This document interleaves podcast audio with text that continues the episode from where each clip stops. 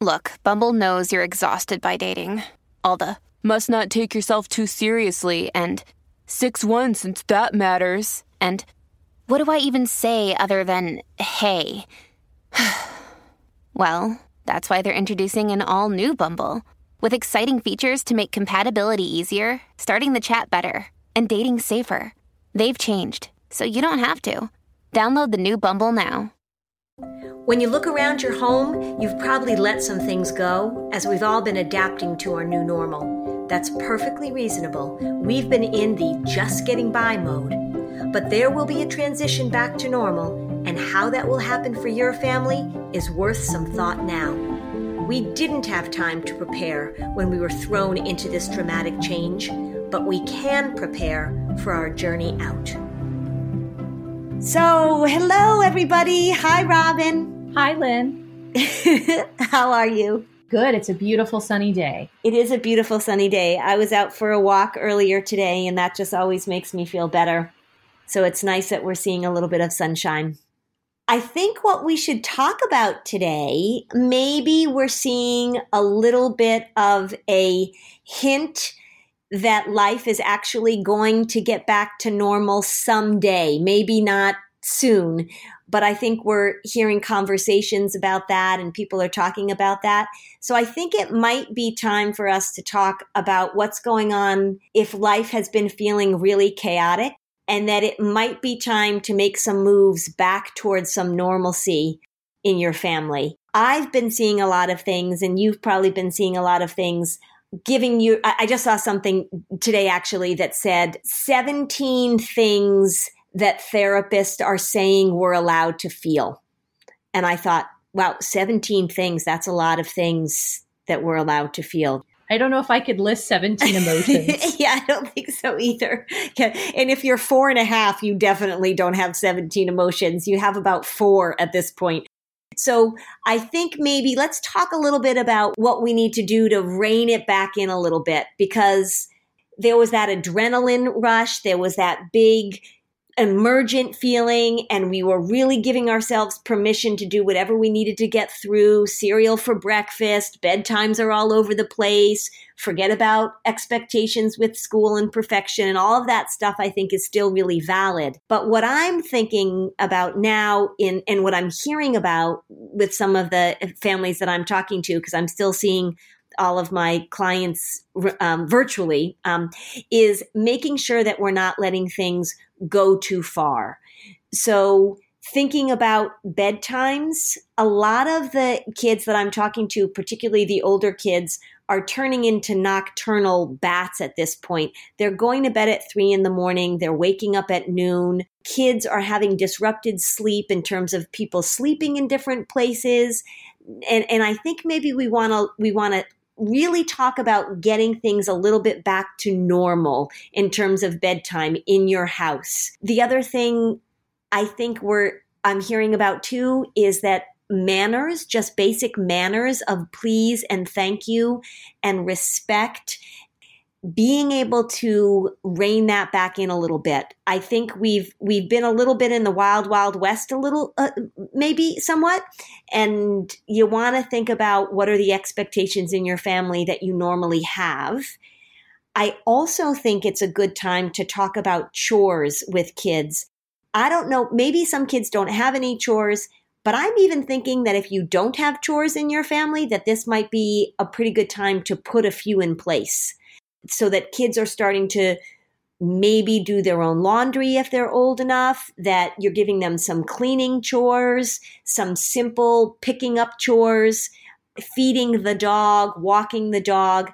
I think making sure that we're moving back into structure before we make this big leap back into normalcy is going to be a good idea. So you're saying that we're no longer in getting by, that phase. Yeah. It's time to shower. It's time to change our clothes every day. yeah. And it's time to sort of assume more personal responsibility and hygiene. yes. I was listening. There's a funny comedian who said that it's bad when your wife says to you, When was the last time you showered? And you say, Well, what day is it? I can't remember. And then your wife says, I actually don't know what day it is either. Um, so, um, so, yes, I think I think hygiene would be a good thing to tackle.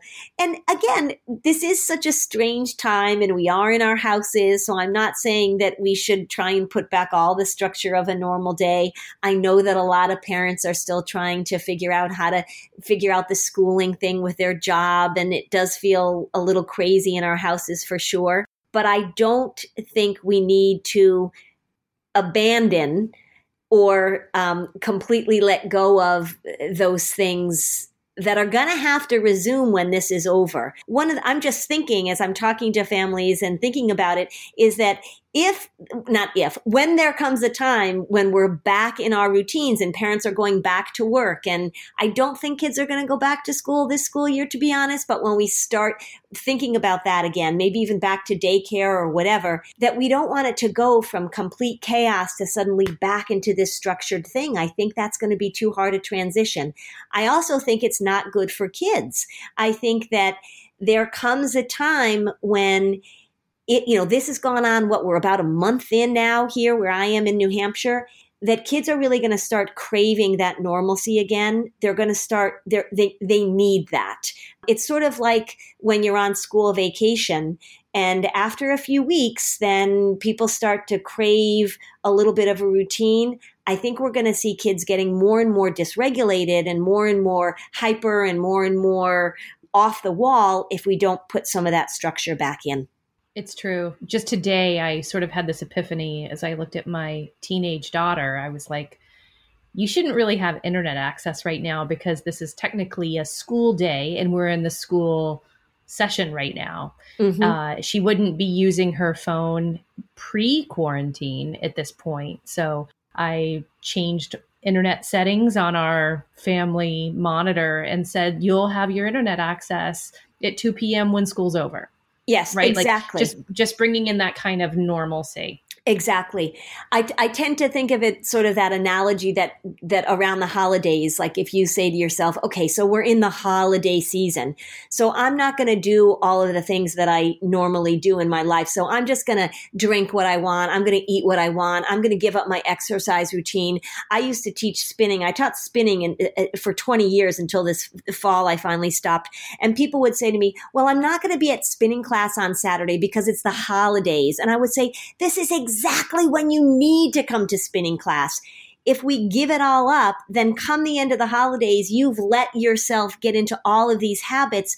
You've dug yourself into a hole. I don't want parents to feel like they're digging themselves into a hole of lack of structure that now they have to work really hard to get out of. We just don't want to let it all go. So think about that because we're not we're not in chaos, we're not in emergency anymore. We're actually in sort of like the uh, it's become more of like the the boring, depressing part of this, not the chaotic, urgency, emergent part of it. So I think we need to make that shift. Otherwise, we're just going to make it so much harder on ourselves. Later. Oh, it's going to be so hard. Yeah, it's going to be so hard. And I think I, I, think we can also really think about what are the things that we're already seeing in our kids.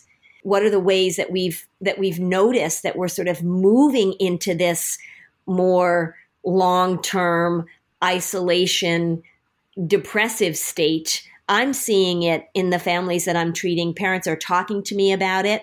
So I think that's something also that we really want to pay attention to right now.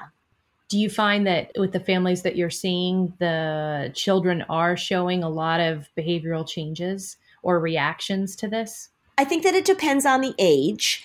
I think with the younger kids, the upheaval in their routine of not going to school, of parents being home when they were not home, all of that kind of stuff. It was so different that they were really off. So kids were having trouble sleeping. They they weren't able to and then we and then they were off for a while. They had like this vacation while the teachers were all figuring out the online schooling and then we put the online online schooling in place and so that was really disruptive. So I feel like the the younger kids have been sort of been washed around in this boat with all these waves and that it's sort of settling a little bit for them older kids actually are definitely moving into at this point is feeling more shut down. Parents are talking to me about being concerned about kids isolating in their rooms.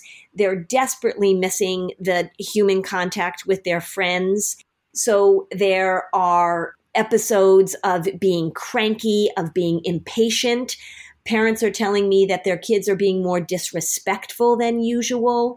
So there's a lot of what we're seeing of, of I'm not saying that kids are getting depressed per se, but we're seeing behaviors that are more on a depressive side of things rather than the anxiety ramped up thing that we saw at more at the beginning. And so I think we we really want to pay attention to that. I think one of the greatest concerns right now that I'm hearing from parents is particularly with teenagers and preteens too, but middle schoolers and teenagers is the isolation and that the parents are trying to engage them. They're trying to, you know, have family dinners, they're trying to have game nights and all of that is getting old for teenagers at this point. They're just getting pissed off. And parents are saying, I'm trying to talk to them. I'm trying to do the things that you say, Lynn. We're trying to have silliness or we're trying to do this or do that. And the uh, teenagers are rejecting them at this point and that's feeling that's feeling really scary to parents and it's feeling really bad to parents I think we we can figure out some ways to do that. Tell people about that clip that you saw that you showed me because it was so great.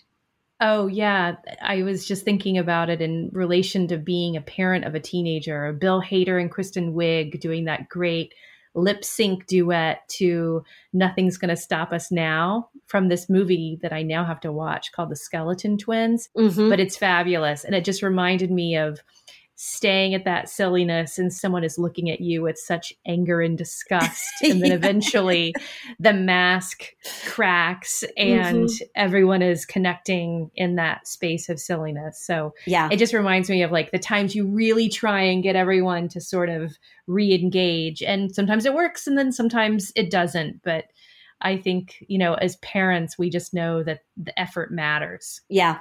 You know, sometimes people wait until something bad happens to talk to a therapist, but why wait? Therapy can help you shift your perspective, find tools to cope in difficult times, and feel grounded in your personal relationships. So, getting started is the important part. Talkspace makes it easy and affordable. With Talkspace, you can sign up online and get a personalized match with a provider that's right for you, typically within 48 hours. It's incredibly convenient to have virtual sessions with your licensed therapist from the comfort of your home, your car, your office. There's no need to commute to appointments and miss time at work or line up childcare in order to attend sessions. It's mental health care made easy. That's right. And it's secure and private. They use the latest end to end bank grade encryption technology to store client information, complying with the latest HIPAA regulations. Remember, Talkspace is affordable and it's in network with most major insurers. As a listener of this podcast, you'll get $80 off your first month with Talkspace when you go to Talkspace.com slash fluster. To match with your licensed therapist today, go to Talkspace.com slash fluster to get $80 off your first month. That's Talkspace.com slash fluster. I really have to pay attention to hydrating properly. I work out a lot. I talk all the time, as you know. I am pretty active and I don't drink enough water. So I'm constantly thinking about how it is that I am going to hydrate in the best way possible. And I'll tell you, if my water has a little bit of flavor, it's so much easier for me. And if I can get those electrolytes, if I can get more bang for my buck, it's just so much better. I have been using liquid IV. I put it into a huge glass. I put it into the refrigerator. It's cold. It's very tasty. I've been putting it in my water bottle when I go to the gym. The packaging is so convenient. I actually look forward to drinking it, which is not something that comes naturally to me. I love the lemon lime flavor. They've got a sugar free option option that is really great. So I think that if you're somebody like me that has a difficult time getting in the amount of hydration that you need for your body, Liquid IV is a great option. One stick, 16 ounces of water, it hydrates better than water alone. It's got three times the electrolytes of the leading sports drink, and it doesn't have all that sugar. It doesn't have artificial sweeteners. Eight vitamins and nutrients just for your everyday wellness. It's non GMO and free from gluten, dairy, and soy. However, you hydrate, grab your Liquid IV Hydration Multiplier, sugar free in bulk nationwide at Costco, or get 20% off your first order when you go to liquidiv.com and use code FLUSTER at checkout. That's 20% off your first order when you shop Better Hydration today using promo code FLUSTER at liquidiv.com. And one of the things I, I have a friend, uh, Jeff, who is a, a, a, therapist like I am. Uh, he's a social worker also. He lives up in Rochester, New York. And we were having a conversation about he he works with uh, a lot of teenagers and he was asking his teenagers he was getting survey uh, doing a survey with his teenage clients about what they needed from their parents and what he said which i thought was so insightful and so touching is that when these teens were going through a rough time the thing that they wanted was their parents not to give up. So even though they the, the teenagers were telling Jeff, we know we act annoyed, we know we act like we don't want to talk to you, we know we act as if you're just the most you know, oh, oh, this this whole persona but they definitely wanted the parents to keep coming back and keep trying. And I think we should put up the the link to that clip because it's so great. And I think what we're saying is that as these kids are sort of rejecting you, as they're isolating, that it is not a time for you to say, well, I guess it's just best we leave them alone. That you've got to keep trying. And it just can be a moment here and there. You don't have to play Monopoly together for three hours. You don't have to have some big event but just these moments of connection of silliness where where you keep letting them know. I, I, was sort of saying it's sort of like a border collie with a tennis ball right? You you just keep coming back and saying you know are you ready to play fetch? Are you ready to play fetch? Just so that they know that you're there and that they the, the goal is to like you say and you'll see in this if you watch this this video clip to to have them crack a smile at least or even just to smile and roll their eyes at you that's okay if they do both at the same time well, it's like you talked about in the last episode when you were giving guidance on how to help a younger child who's having a tantrum. Mm-hmm. So, when children are really young and they're physically expressing this anger and they might be pushing you away, or, you know, a little three year old might be trying to punch you or something, and you just hold them. Mm-hmm. You know, as they get older, that physicality transfers to eye rolling mm-hmm. and sighing, or like, mm-hmm. how do they convey disgust at you? Mm-hmm. And it's like you just have to be that vanilla ice cream and vanilla ice cream. stay there with a smile, right. even though they're throwing it at you. That's and right. eventually, because that they might say they want you away, but clearly your study that your friend did indicates it's the opposite. Right right. They they and that's hard because they will say the opposite. They will say oh my god i wish you would just get out of here and leave me alone. And they don't really want you to go away completely. Maybe they want their space for a little bit but you just coming and checking in on them and you just making sure. And remember what we said last time too is that when you are showing silliness and when you are showing joy and when you are modeling for them that you can still pull up some fun in all of this, that is so incredibly helpful for kids to see from you. My mentor, my teacher, Michael, gave me such a great thing to think about several years ago, I guess, but man, it was so incredibly helpful. I've shared it with so many people that there is a difference between the things that that that impact you personally and the things that you have to take personally.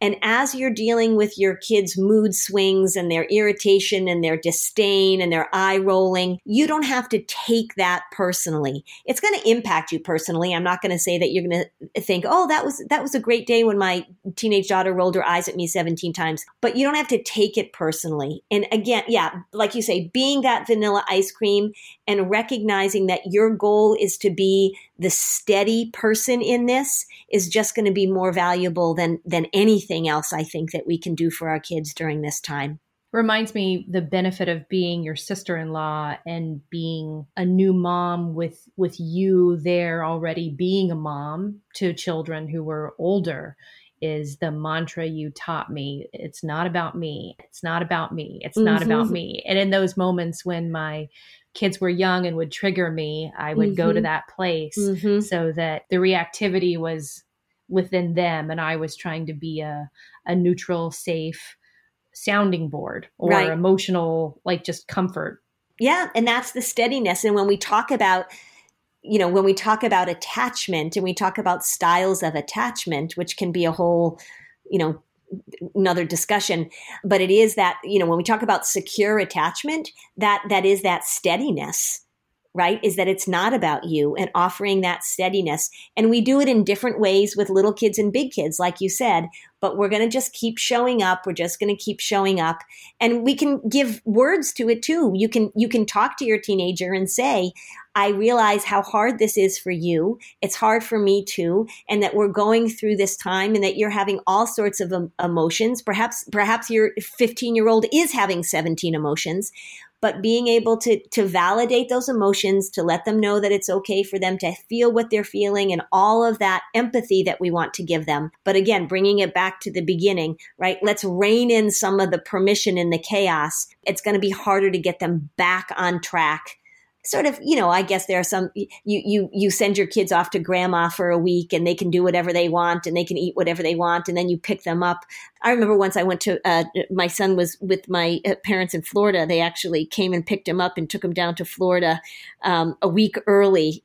Uh, he was in kindergarten and he needed a little he needed a little break. They came and picked him up and I arrived at their house in Florida and I was so excited to see him. I hadn't seen him and I ring the doorbell and he opens the door and he looks at me and he slammed the door in my face.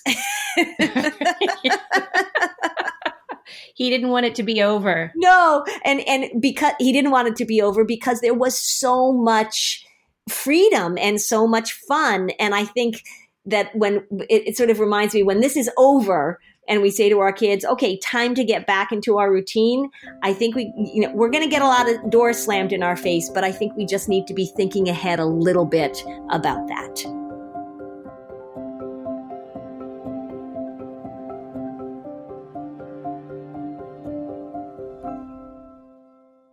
I've also been thinking about the opportunities that this presents us. And I know that in the middle of this chaos, in the middle of so much uncertainty, it's hard to think about this as a learning opportunity, but it's what I do for a living. And so I can't completely get away from it. I am really talking to the families that I'm working with and the people that I'm I'm doing a lot of webinars and such about what we can learn from this. And to be an observer of your family's patterns, this is an interesting gift that if we can take advantage of it, if we can step back, and if we can notice the patterns that maybe have emerged or been amplified during this, I think some great shifts can happen things that you might want to pay attention to is is where is the rigidity in your family? And how has that served you or not served you? I think we've been enormously adaptable. I am amazed at what the educators have done to be adaptable during this in terms of getting feedback from the families and trying to change things on the fly. But where is the rigidity in your family? Where has the reactivity shown up who's the most reactive? How do people respond during those emotionally reactive times? The other behavior that the pattern of behavior that you might want to pay attention to, because this is an incredibly powerful and toxic one, is do you have a pattern of blaming in your family? Are there things that happen and who in your family is the quickest to point the finger at other people versus being able to take responsibility for their own mistakes? If that's something that you can teach your kids during this and to notice during this, you will you will be doing a great service to your family in the way that it functions.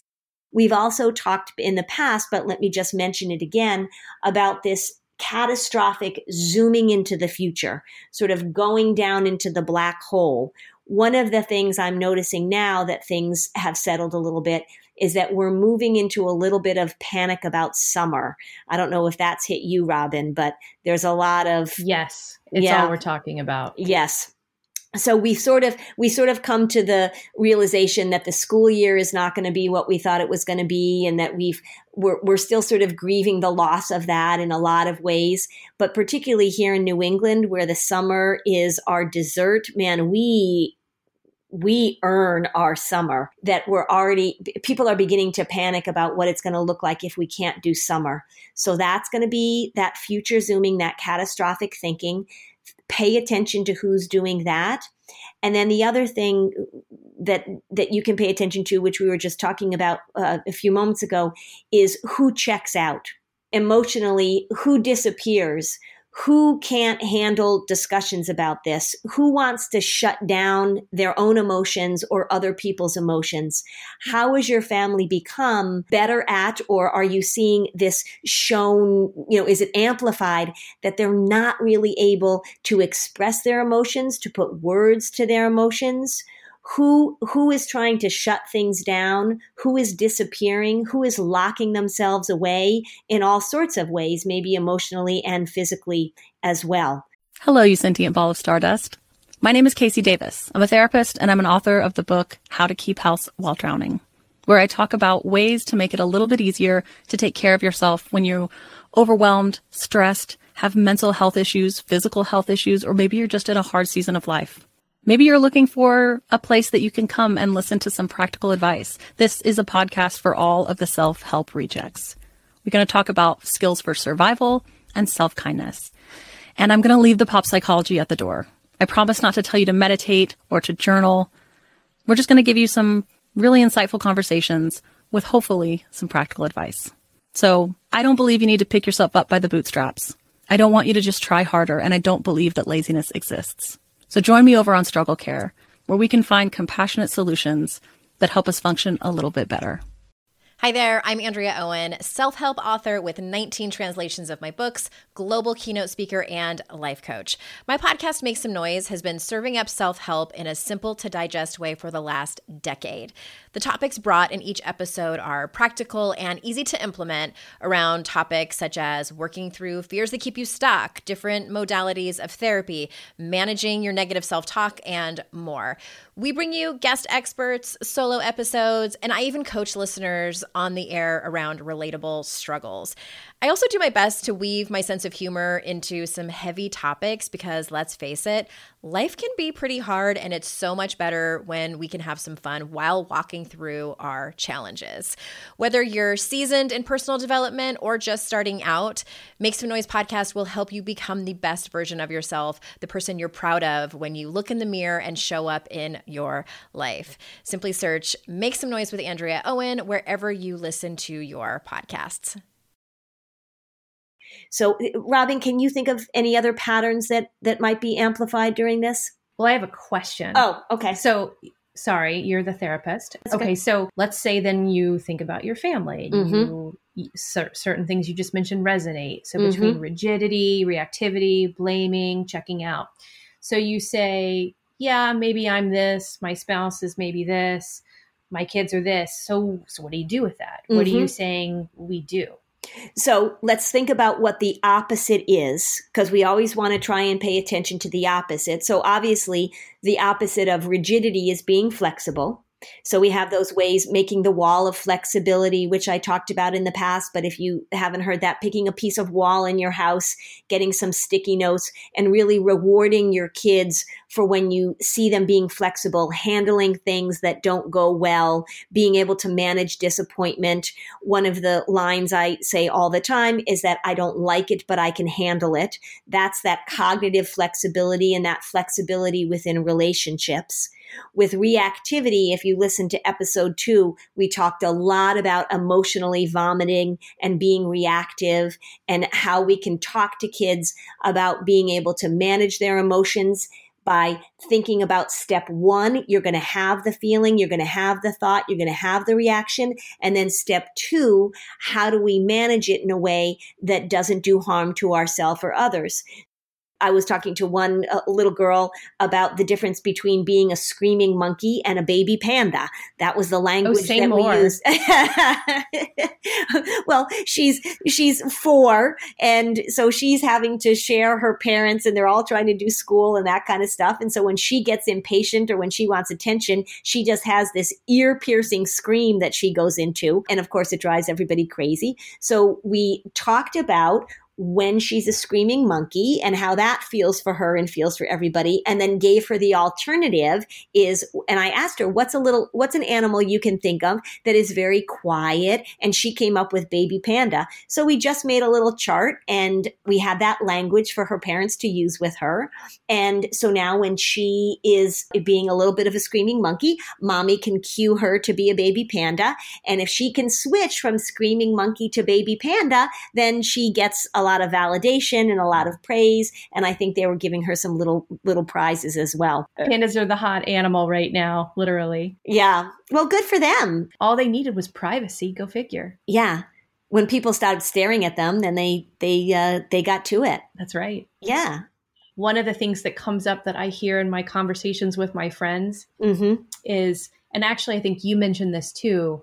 It took a pandemic for me to realize blank, mm-hmm. right? Like, I think a lot of us are taking stock and what did this pandemic make us come to see, come yes. to understand? Yes. And that's definitely a gift of learning something powerful, yes. right?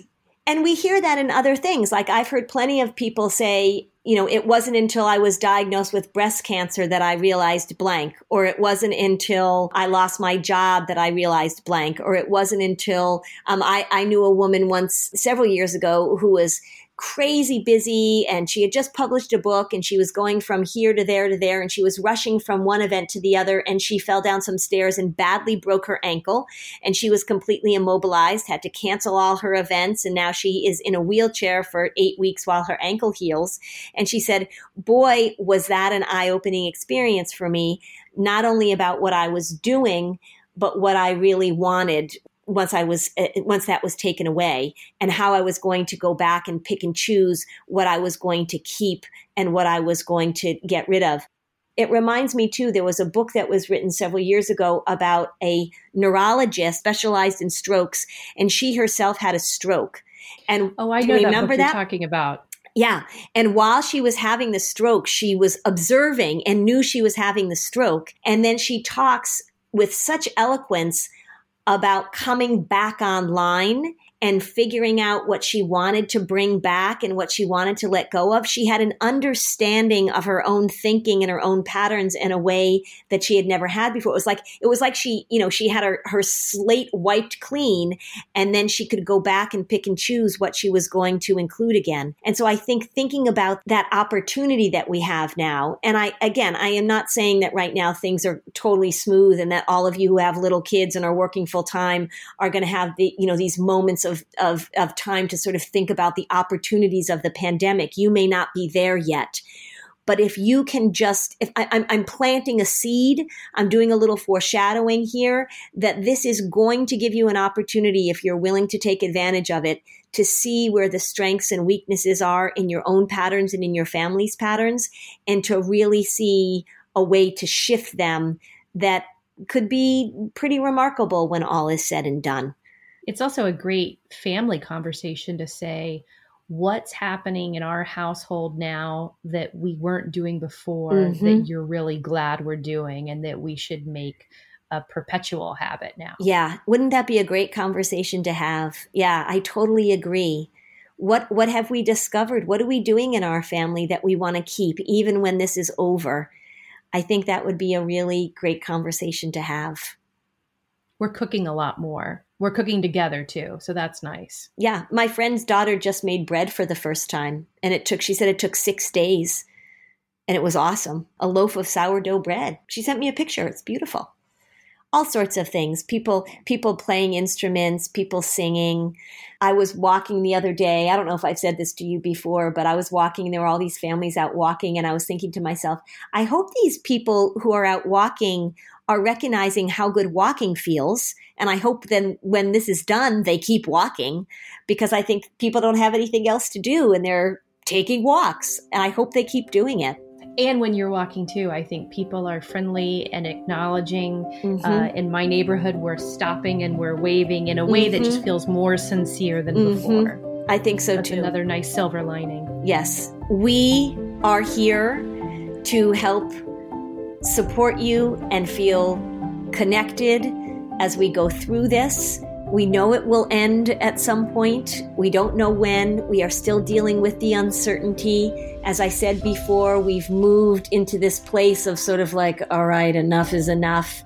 Stay on top of your own good health. Go outside, let the sunshine hit your face.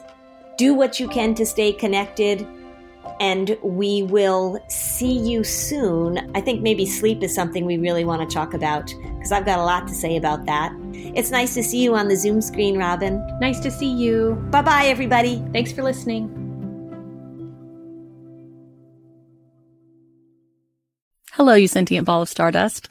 My name is KC Davis. I'm a therapist and I'm an author of the book How to Keep House While Drowning, where I talk about ways to make it a little bit easier to take care of yourself when you overwhelmed, stressed, have mental health issues, physical health issues, or maybe you're just in a hard season of life.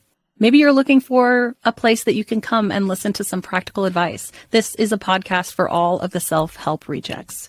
We're going to talk about skills for survival and self kindness. And I'm going to leave the pop psychology at the door. I promise not to tell you to meditate or to journal. We're just going to give you some really insightful conversations with hopefully some practical advice. So I don't believe you need to pick yourself up by the bootstraps. I don't want you to just try harder, and I don't believe that laziness exists. So join me over on Struggle Care, where we can find compassionate solutions that help us function a little bit better.